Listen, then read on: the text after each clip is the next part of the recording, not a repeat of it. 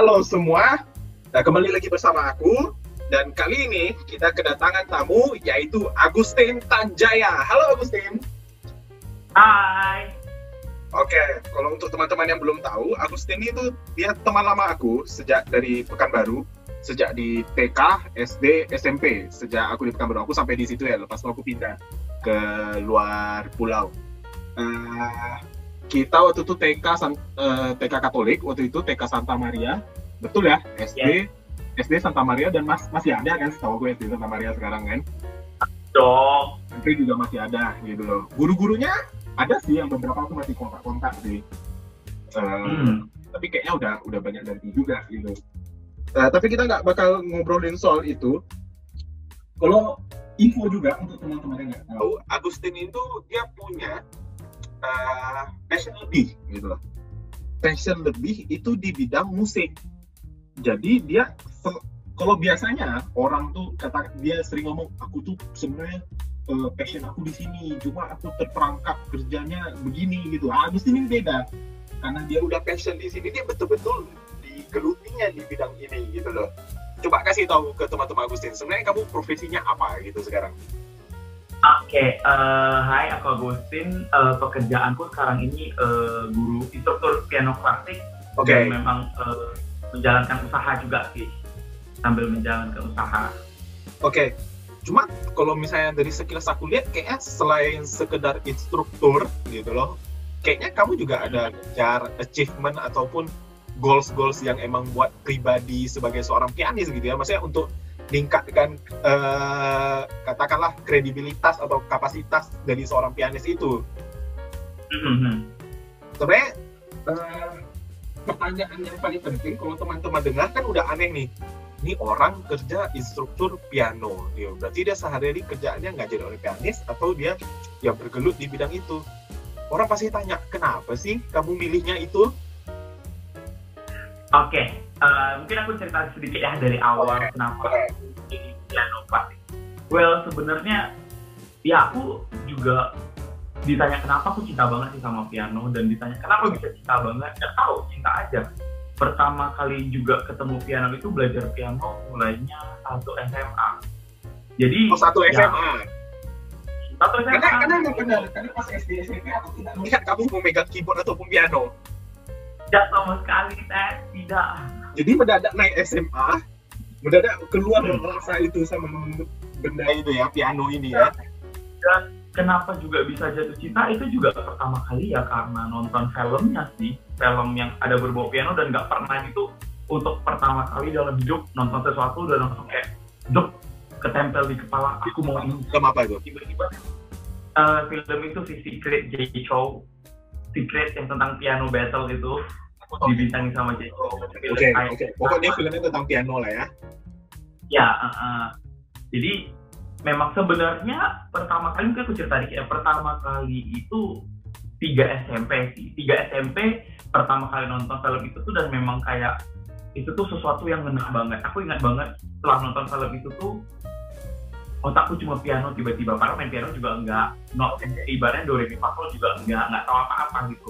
Tapi itu tuh cuma kayak berbekas kayak kebayang aku harus pengen main piano pengen main piano pengen main piano. Dan memang awal sebenarnya belajar musik itu dihitung dari tiga SMP sih sempat belajar keyboard. Mulainya dari belajar keyboard. Ya, keyboard ya. belajar. Uh, uh, belum belum piano sih sebenarnya. Itu mulai dari les keyboard uh, kenapa juga uh, pengennya belajar piano tapi dikasih les keyboard? Pertama yang namanya juga anak remaja ya. Uh, pengen pengen les musik pengen les piano tapi saat itu memang mahal dan mungkin yang notabene orang tua ngeliat aku agak panas piano ya. uh, uh, jadi dimasukin ke keyboard karena keyboard lebih murah. Oke okay, oke. Okay. sebenarnya sebenarnya kalau ya kalau misalnya uh, kalau ditanyakan dulu mungkin nggak tahu tapi kalau misalnya kayak sekarang kan mungkin Agustin lebih tahu kenapa sih kalau orang les keyboard sama les piano tuh harganya bisa beda jauh kalau aku kan orang awam nih gitu loh aku melihatnya itu dua benda sama-sama gitu modelnya mirip-mirip lah gitu ya. sebenarnya apa yang membedakannya itu Oke, okay. sebenarnya kok uh, ini dari pengetahuan aku ya yang dari hmm, aku hmm. tahu memang adalah mungkin uh, kita lihat rasanya sama-sama hitam putih gitu. Cuman memang mekanismenya pun sangat beda. Kalau keyboard itu yang aku tahu karena aku memang nggak mendalami keyboard, jadi aku mungkin cuma kulit-kulitnya aja. Mostly pemain keyboard itu kan adalah mereka yang biasa main bersama-sama dalam satu band atau nggak kalaupun mereka sendiri, mereka itu lebih mengolah teknologi. Keyboard itu sendiri kan udah punya mungkin uh, background musiknya, okay. mm -hmm. dan jadi memang uh, udah udah bawaan gitu loh. Jadi kita tuh ibaratnya mengoperasionalkan mesin bahasanya. Sedangkan kalau piano itu, well jujur piano itu sangat very long term. Makanya eh, nggak uh, heran kalau kita ada dengar orang les piano tuh untuk jadi itu 10 tahun ke atas. Ya, memang karena memang piano itu dibilang susah kalau bagi aku personally nggak terlalu um, ya susah itu relatif ya tapi lebih ke complicated complicatednya itu karena memang jenjangnya sangat tinggi sebenarnya dan sedangkan piano itu tuh sebenarnya alat sebuah alat musik yang akustik akustik itu dengan kayak ibaratnya tuh tanpa mengandalkan teknologi sama segala sekali gitu loh. Dari jari kita tuh ya kita main piano dan kita menciptakan musik yang original. Makanya kayak kalau orang main piano itu satu piano 10 orang yang main 10 orang bisa menghasilkan suara yang berbeda gitu. That's why it, uh, sedangkan memang dari segi ya dari segi dari dulu tuh memang pasar piano itu tuh sebenarnya ya lumayan cukup kalangan agak ke atas sih memang musik. Karena emang dari instrumennya memang sudah mahal banget gitu loh. Kita udah jauh banget sebenarnya dari mm -hmm. instrumennya sendiri. Oke oke. Itu kalau ngobrolin soal ya bedanya keyboard sama piano lah tapi aku aku yeah. masih masih menarik gitu aku rasa dan cerita tadi juga belum tuntas gitu maksudnya oke okay lah uh, kamu mendadak menemukan ya ada passion tersendiri kecintaan mendadak gitu loh maksudnya wah ini indah bagus sekali aku pengen uh, bisa benda ini gitu loh. Cuma kan biasa kan ada ada lah kadang-kadang. Gak usah bilang kadang-kadang kadang aku juga gitu menemukan sesuatu yang baru terus kita rasa kita pengen itu kita jalani dan mungkin kita ada jalani dalam beberapa waktu. Tapi habis itu mungkin beberapa orang kasusnya kan ah udahlah ah lepas lah gitu. Ah udah berhentilah gitu loh. Terus lama-lama kan mereka suka uh, ya ya katakanlah suka nyalain keadaan gitu loh ya aku kayak kayaknya kalau kayak gitu aku nggak bisa nih. Uh, kayaknya ya. aku harus kerja kayak gini gitu loh. Makanya menarik aku lihat Agustin ini sampai hari ini masih ditekuni gitu loh. Itu kira-kira apa yang membuatmu drive gitu sampai hari ini dan masih konsisten dengan benda ini? Kenapa ya? Kalau ditanya juga sebenarnya alasannya ya cuma satu sih. Kayak aku tuh pertama kali memang aku sangat mencintai banget. Karena bagi aku tuh uh, musik itu tuh sesuatu yang sangat gimana ya bilangnya? Tempat escape-nya iya tempat escape iya tempat meluapkan perasaan iya dan musik memang musik itu tuh sangat indah sih dan kayak sulit banget dijelaskan. Tapi kenapa sampai hari ini aku bertahan? Karena ya sebenarnya alasannya cuma itu sih. Karena aku cinta banget dan kayak kalau dibilang alasan untuk ada struggling fighting rasanya nggak nggak sih karena memang jalanin aja sih secinta itu dan memang dari awal juga tiba-tiba bisa muncul ada kata dari pengen ibaratnya tuh ada prinsip aku di dalam hidupku kayak pengen mendedikasikan hidupku tuh memang untuk musik dan terutama pendidikan musik juga ya di daerah uh, terutama Pekanbaru tuh. Ada aku punya panggilan rasanya untuk memajukan musiknya Pekanbaru juga. Itu oke. Okay. uh, uh, menarik gitu karena tadi dia juga mengatakan bahwa uh, pengen memajukan uh, ya maksudnya musikalitas lah mungkin di Pekanbaru untuk beberapa orang yang tertarik lebih terhadap instrumen. Makanya uh, sekarang si Agustin juga aktif. Ya bukan aktif emang dia bekerja lah ya gitu. Mungkin ya. di bawah organisasi atau apa gitu. Aku juga kurang paham sebenarnya kalau kerja sebagai instruktur. Aku ada teman di sini. Ya, ya. Uh, uh-huh. dia tuh sebagai instruktur vokal gitu loh uh, vokal okay. vokalnya vokalnya jenis apa pun aku nggak tahu salah satu merek juga merek motor juga biar teman-teman yang dengar tahu gitu. hmm, jadi I know nah, jadi tapi tapi aku tahu teman itu maksudnya dia vokal dia kemarin ada ikut yang uh, apa sih yang mewakili Pontianak ke Jakarta pas nyanyi lagu Indonesia Raya tiap daerah kan ada dipilih satu orang dua orang itu nah dia salah satunya ke sana nah jadi okay, okay. jadi aku paham memang oke okay, gitu. Maksudnya ya dia dia ada gitu. Talentnya ada. Dan dari Agus ini juga ada. Cuma bedanya tuh dia di uh, musik yang menggunakan instrumen gitu loh. Yang aku, yang aku tahu pengalaman pribadi deh. Abangku. Abangku dulu tuh okay. pernah sempat dia minta belajar main keyboard. Tapi habisnya udah tahan. Berapa lama keyboardnya ada di rumah sekarang nganggur gitu loh. Dan itu jelas ya. uh, menjadikan pelajaran gitu. Maksudnya benar nggak sih statement ini Gus nggak semua orang diciptakan untuk bisa bermain instrumen nah nah uh, sebenarnya antara setuju nggak setuju sih Okay. Kalau aku sendiri aku percaya maksudnya kalau secara umum memang mungkin ibaratnya kayak kalau secara umum ya garis besar mungkin nggak semua orang tercipta untuk sesuatu gitu loh. Oke. Okay. Tapi kalau secara dari aku pengalaman, well tergantung ekspektasi kita sih sebenarnya kita belajar musik. What is the purpose dari awal tujuan awal kita belajar musik tuh apa sih yang kita pengen? Either cuma sekedar memang untuk entertain diri sendiri atau memang upgrade dan jujur yang paling aku rasakan terutama dari belajar musik klasik adalah musik klasik itu luar biasa banget terutama dalam uh, melatih intelijen dan terutama mengajarin kita membaca pattern pola problem solving itu tuh sebenarnya sangat banyak banyak banget elemen yang kita belajar terutama dari musik klasik pelajaran musik itu makanya dalam aplikasi musik pun ada tentang hal seperti itu gitu problem solving gitu. Iya benar. Oke okay, oke okay, menarik gitu loh uh, tapi kan uh, kita mungkin bisa lihat lah gitu mungkin di internet di segala macam ataupun teman-teman kita. Uh, ada beberapa mungkin katakanlah sebutannya prodigi gitu lah ya dalam bidang yes. gitu mungkin dari sejak kecil sudah diberikan uh, stimulus dari orang tuanya pergi les segala macam gitu dan akhirnya emang works gitu loh. Dan kalau misalnya membandingkan dengan Agustin katakanlah SMA tuh mungkin ya dibandingkan mulai dari kecil ini kan udah ah, berapa tahun gitu loh kan.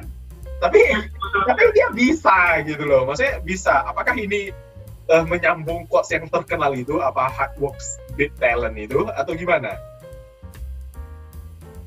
sejujurnya sangat setuju sih dengan dibilang hard work big talent itu tuh sangat nyata dalam dunia asli dan aku okay. sendiri ngerasain jadi uh, itu tuh sebenarnya sebuah aspek yang sangat diperlukan dalam hal apa pun sih oke okay, oke okay, ya, okay.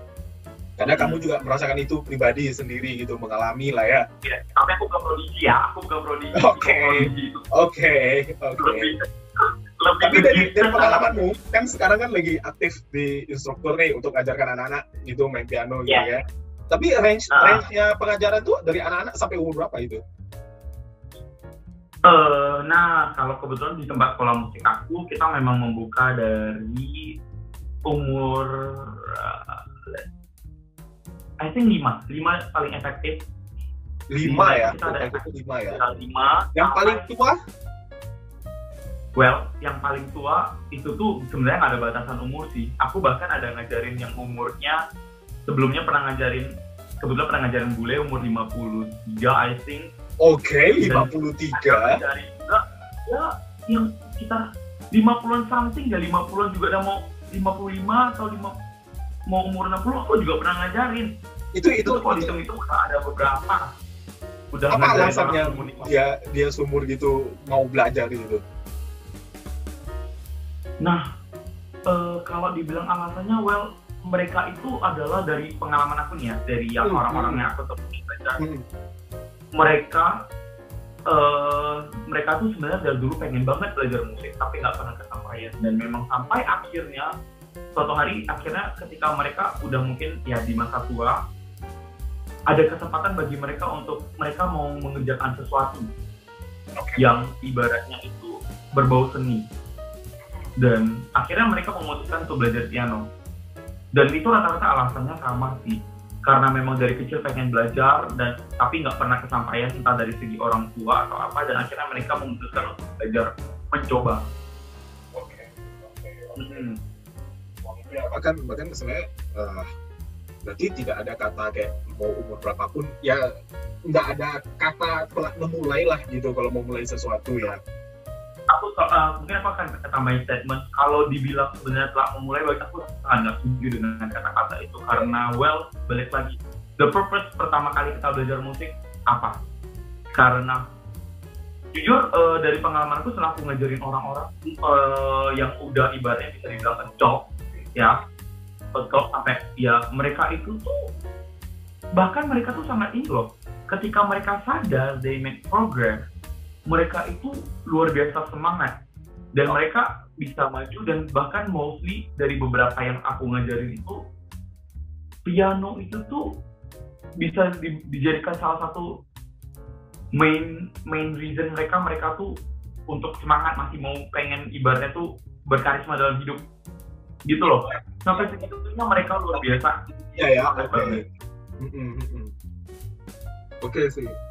Menarik banget gitu. Maksudnya ini ini dunia yang mungkin untuk sebagian bisa dikatakan ini uh, segmennya tuh bukan mainstream gitu. Segmennya betul-betul segmented banget untuk orang-orang yang mungkin uh, paham dunia musik uh, memiliki passion lebih pengen cari tahu lebih di dunia ini gitu loh. Kadang kan uh, penyakitnya kita ya penyakitnya orang kita kalau aku boleh ngomong ya. Karena aku juga pernah gitu aku akui sebagai manusia aku pernah. Kadang kita tuh tak kenal sesuatu kita tuh nggak tahu itu dunia itu seperti apa tapi kita udah judge duluan gitu loh. Ya kan? Makanya makanya muncul muncul pertanyaan pamungkas yang pasti orang dengar yang lagi dengerin podcast ini pengen nanya. Emangnya lu bisa cari makan lu kerja jadi tukang ngajar piano? Kan gitu. Okay, that's a very good statement and a very good question. Jujur ya, Seth, kalau aku mau ngomong, uh, untuk capai jadi guru piano sendiri, struggle-nya sangat berat. Oke. Okay. Dan yang paling berat adalah perang dengan orang tua. Jadi ketika memang uh, tiga SMA, mungkin aku akan flashback sedikit okay. waktu ketika umur waktu aku kelas 3 SMA sendiri pun itu tuh adalah salah satu masa-masa tersulit. Aku ingat banget di mana itu puncak kehidupan aku yang sebenarnya decide-nya mau ke mana nih? Betul betul aku betul. sendiri ketika di SMA itu uh -uh, tiga SMA itu tuh aku udah bulat gitu loh. Kayak aku cinta banget sama piano. Aku nggak tahu deh mau ke mana hidupku gitu. Aku nggak tahu deh mau ke mana hidupku tapi yang satu sisi yang aku bisa garis bawahi aku cinta banget piano. Mungkin namanya mungkin agak seniman ya saat itu idealis banget. Oke okay, oke okay, oke. okay. satu sisi dari segi orang tua orang tua itu sangat pengen pasti dong orang tua itu pengen karir yang jelas. Yeah. Jujurnya orang tua aku tuh ya mungkin karena dia aku dari tiga bersaudara, mm -hmm. uh, dua saudara IPS, aku anak paling bungsu dan aku satu-satunya IPA. Saat itu tuh orang tuaku tuh pengen banget aku untuk bisa jadi dokter gigi. Oke, okay, gitu. oke. Okay.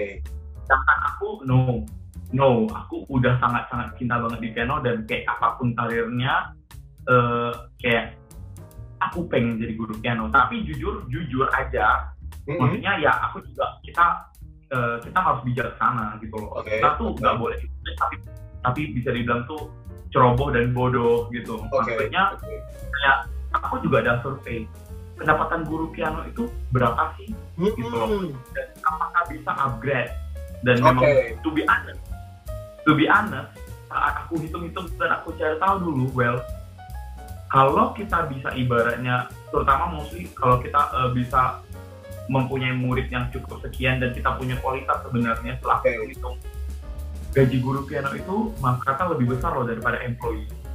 Oke, okay, oke. Okay. Ini getting interesting. Oke. Okay. Yang uh, terutama fresh graduate aja itu udah cukup besar sih sebenarnya. Jadi salah satu alasan uh, kenapa aku juga memilih ini ibaratnya karena aku juga udah survei tapi pasti mungkin ya namanya orang tua ada ketakutan ya, ya. Uh, kayak kalau orang tua pagi mungkin saat itu jujur orang tuaku terutama papa mikir tuh kalau musik musisi itu tuh adalah rambutnya panjang-panjang. Oke okay, oke. Okay. jalan. Padahal well to be honest klasik uh, piano klasik itu segmennya beda banget sebenarnya. Dan betul. kan aku juga tumbuh dan besar di situ dan sudah melihat bagaimana uh, pasar-pasarnya itu sih yang sangat beda. Jadi yang memang alasan juga ya well aku sangat yakin sih dan mungkin saat itu tuh juga ada kepercayaan. Kayak ah udah kayak ibaratnya kayak hmm. untuk masalah makan ibaratnya kayak burung-burung di udara aja dikasih makan. Apalagi kita yang kerja sebenarnya gitu loh. Hmm, jadi kayak ya puji Tuhan sampai hari terpenuhi. Jadi kalau teman-teman masih mikir jadi guru musik itu apakah bisa menghasilkan? Bisa teman-teman. Bisa ya. Tapi lu pasti punya kemampuan juga. Jangan cuma sekedar iya. ngajar-ngajar aja gitu loh. Maksudnya yeah. set, set the set the goals dong gitu. Maksudnya levelnya harus ditingkatkan terus ditingkatkan terus. Karena ya itu juga yang udah musim ini. Sepertinya dia ya kesempatan kalau bisa dia ikut kompetisi untuk diri sendiri dia ikut juga gitu loh. Hmm. oke okay, oke. Okay, yeah. menarik sekali. Ini mungkin uh, pertanyaan lanjutan gitu. Mungkin untuk teman-teman yang sudah dengar di podcast ini dan mungkin ada beberapa mungkin ada habit gitu ya. Karena lagi deciding gitu apalagi di tengah pandemi ini kan lebih banyak waktu untuk berpikir ya kan? Mereka mungkin mau coba bergelut di dunia musik ini. Kira-kira menurut kamu apa yang bisa kamu kasih tips ke mereka gitu? Apa yang perlu mereka lakukan? Uh, untuk teman-teman yang mungkin sedang bergelut untuk ingin jadi musisi atau dalam pandemi apa pun ini itulah maksudnya yang pengen fokus di dunia musik gitu loh oke okay.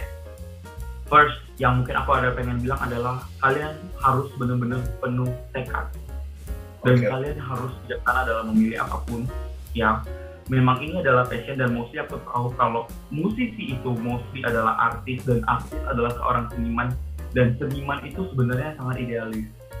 Oke. Okay. Yang notabene-nya menurutku makanya juga harus belajar untuk bijaksana nggak cuma dengan idealis aku mau ini aku harus ini dan aku cuma mau bilang satu punya tekad yang keras karena musik ini kalau kita bilang dalam musik ini tuh sebenarnya pekerjaannya kalau dibilang ini gak ada tingkatan karir seperti okay. mungkin kalau kalau uh, ya di perusahaan ada tingkatan ini ada ini ada hmm, ini ada ini right? hmm, hmm, hmm. itu enggak terutama okay. dalam waktu sekarang ya okay. uh, tetapi tetapi ada banyak cara ibaratnya sendiri untuk mem, kita bisa bilang memperluas jangkauan lah sebenarnya uh, satu itu yang paling penting uh, punya tekad harus benar-benar mau dan benar-benar komit okay. sangat komit dan yang satu lagi adalah you have to be example yang paling penting sih kalau aku bilang okay. karena uh, dalam dalam dalam yang aku alami ya kalau kita, especially uh, aku tuh seorang tiap guru, kalau aku nggak menjadi seorang mm-hmm. orang-orang mungkin akan memandang piano hanya sebagai ah sampingan. Oke. Okay. You have to be, you are a very passionate person. Then why do you choose this? So suatu hari juga ibaratnya mungkin nggak langsung orang akan terpengaruh kayak mm. kenapa sih gue harus belajar piano? Tapi at least they see that you are a very passionate person ya nggak mesti ambisius nggak kalau aku sendiri kayak ibaratnya tuh nggak mesti harus ambisius harus menang ini harus itu mm, mm, mm. karena well ambisius itu bagi aku sebenarnya ada bagus ada enggaknya ya tapi aku lebih senang dengan orang-orang yang passionate Oke. Okay. Dengan ibaratnya uh, kamu punya kemampuan, kamu ingin terus upgrade dan kamu terus ibaratnya tuh ya mengembangkan diri lah terus mengembangkan diri okay. yang paling penting karena sebenarnya uh, kalau memang di musik itu yang yang paling sebenarnya untuk karirnya jelas di musik Indonesia itu memang sebenarnya sampai hari ini mengajar. Oke, okay, oke. Okay. Hmm, yang paling penting itu sebenarnya dari aku tahu memang mengajar di di paling banyak. Jadi ya itu sih contoh nah, itu. kita harus jadi itu sudah insider information ya teman-teman. Lu mau cuan banyak di bidang musik ya sekarang jadi instruktur. Tapi gimana caranya lu bisa jadi instruktur? Ya lu harus bisa dulu gitu loh. Betul sekali. Dan harus jadi contoh memang. Dan okay. satu lagi kayak why? Kenapa orang seperti ibaratnya kayak kenapa orang pilih kamu? Okay. ibaratnya. Kenapa ibaratnya? Contohnya mungkin well uh, dari di baru sendiri mungkin banyak ya uh, instruktur tapi kayak satu yang kayak huh? Kita harus ngiyakinin kayak why kenapa orang milih kamu ya itu sebenarnya pada umumnya sama sih perusahaan kayak bidang jasa-jasa yang lain sebenarnya oke okay, oke okay. nilai-nilai seperti itu yang harus kita tahu gitu. ada, ada bedanya sama yang lain lah gitu loh kenapa ini hmm. gini kenapa ini gini kalau kita ngobrolin sudah yeah. di level sudah menjadi instruktur lah gitu.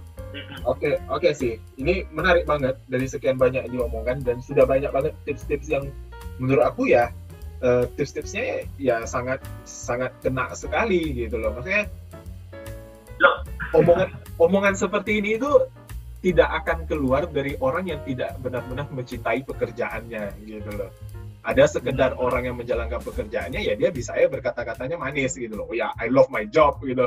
I love my 8 to 5 work hour gitu. Ya bisa aja mereka buat gitu. Cuma kadang memang ada statement-statement yang seperti dia katakan tadi si Agustin ngomong maksudnya uh, ya kalau misalnya kamu tidak komit dari awal ini nggak bakal jalan gitu loh. Itu sama juga hmm. untuk teman-teman teman-teman kerja di mana pun nggak masalah gitu loh. Kamu bisa uh, kebetulan bisa dapat social location luar biasa kamu privilege banget gitu loh. Cuma komitmennya jangan hilang gitu loh. Jadi nggak ada nggak ada pekerjaan yang jelek itu nggak ada ya gitu. Cuma maksudnya ini adalah pekerjaan yang betul-betul uh, kamu harus punya passion lebih gitu dan ya. punya interest lebih gitu loh mm.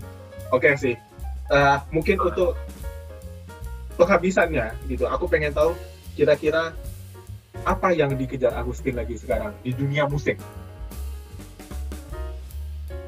Oke, okay. ini pertanyaan yang sangat menarik dan mungkin akan kau beberkan uh, sebenarnya. Oke, okay, akan dibeberkan ya, ini eksklusif ya. Kan sebenarnya kan aku sambil curhat dikit lah this much oke oke. oke oke.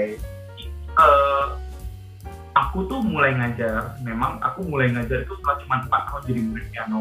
Dan tiga tahun sebenarnya tiga tahun lalu satu tahun aku berangkat ke Jakarta. Ibaratnya untuk menjalankan uh, ikut ke sebuah institusi dipersiapkan satu tahun akhirnya untuk mengajar lah Oke. Okay, ya, kalau okay. sekolah musik yang merek motornya. Oke, okay, oke, okay, oke. Okay. ya, tapi pada akhirnya. Ya.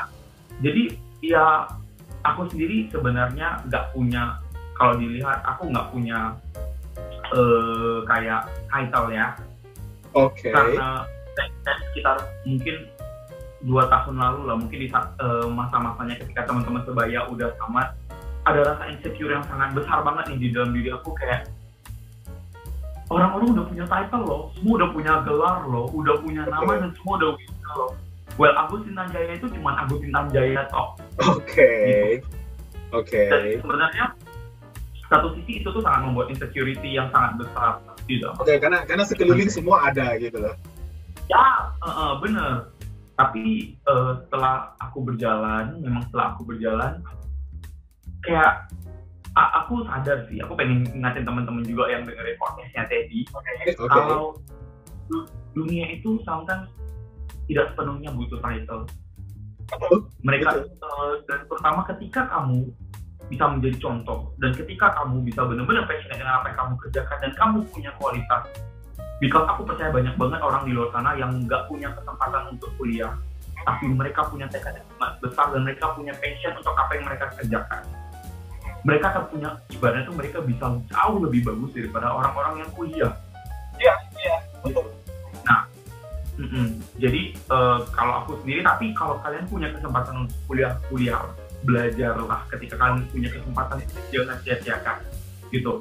Nah uh, yang aku pengen aku kejar sekarang memang jujur personally aku lagi ngejar salah satu ibaratnya uh, gelar ini lagi mempersiapkan diri untuk gelar diploma diploma salah satu ujian sertifikasi dari UK okay. yang itu open, open ibaratnya itu open examination sebenarnya ini sangat uh, terutama kalau mungkin uh, kalau musisi-musisi klasik tahu banget yang ABRFM-nya ini tuh memang ibaratnya okay. uh, eh, ya salah satu ujian untuk orang-orang yang mungkin gak dapat kesempatan untuk uh, kuliah ya mungkin masuk ke conservatory atau kuliah formal musik tapi mereka masih ingin mendapatkan gelar dan mereka masih ingin belajar.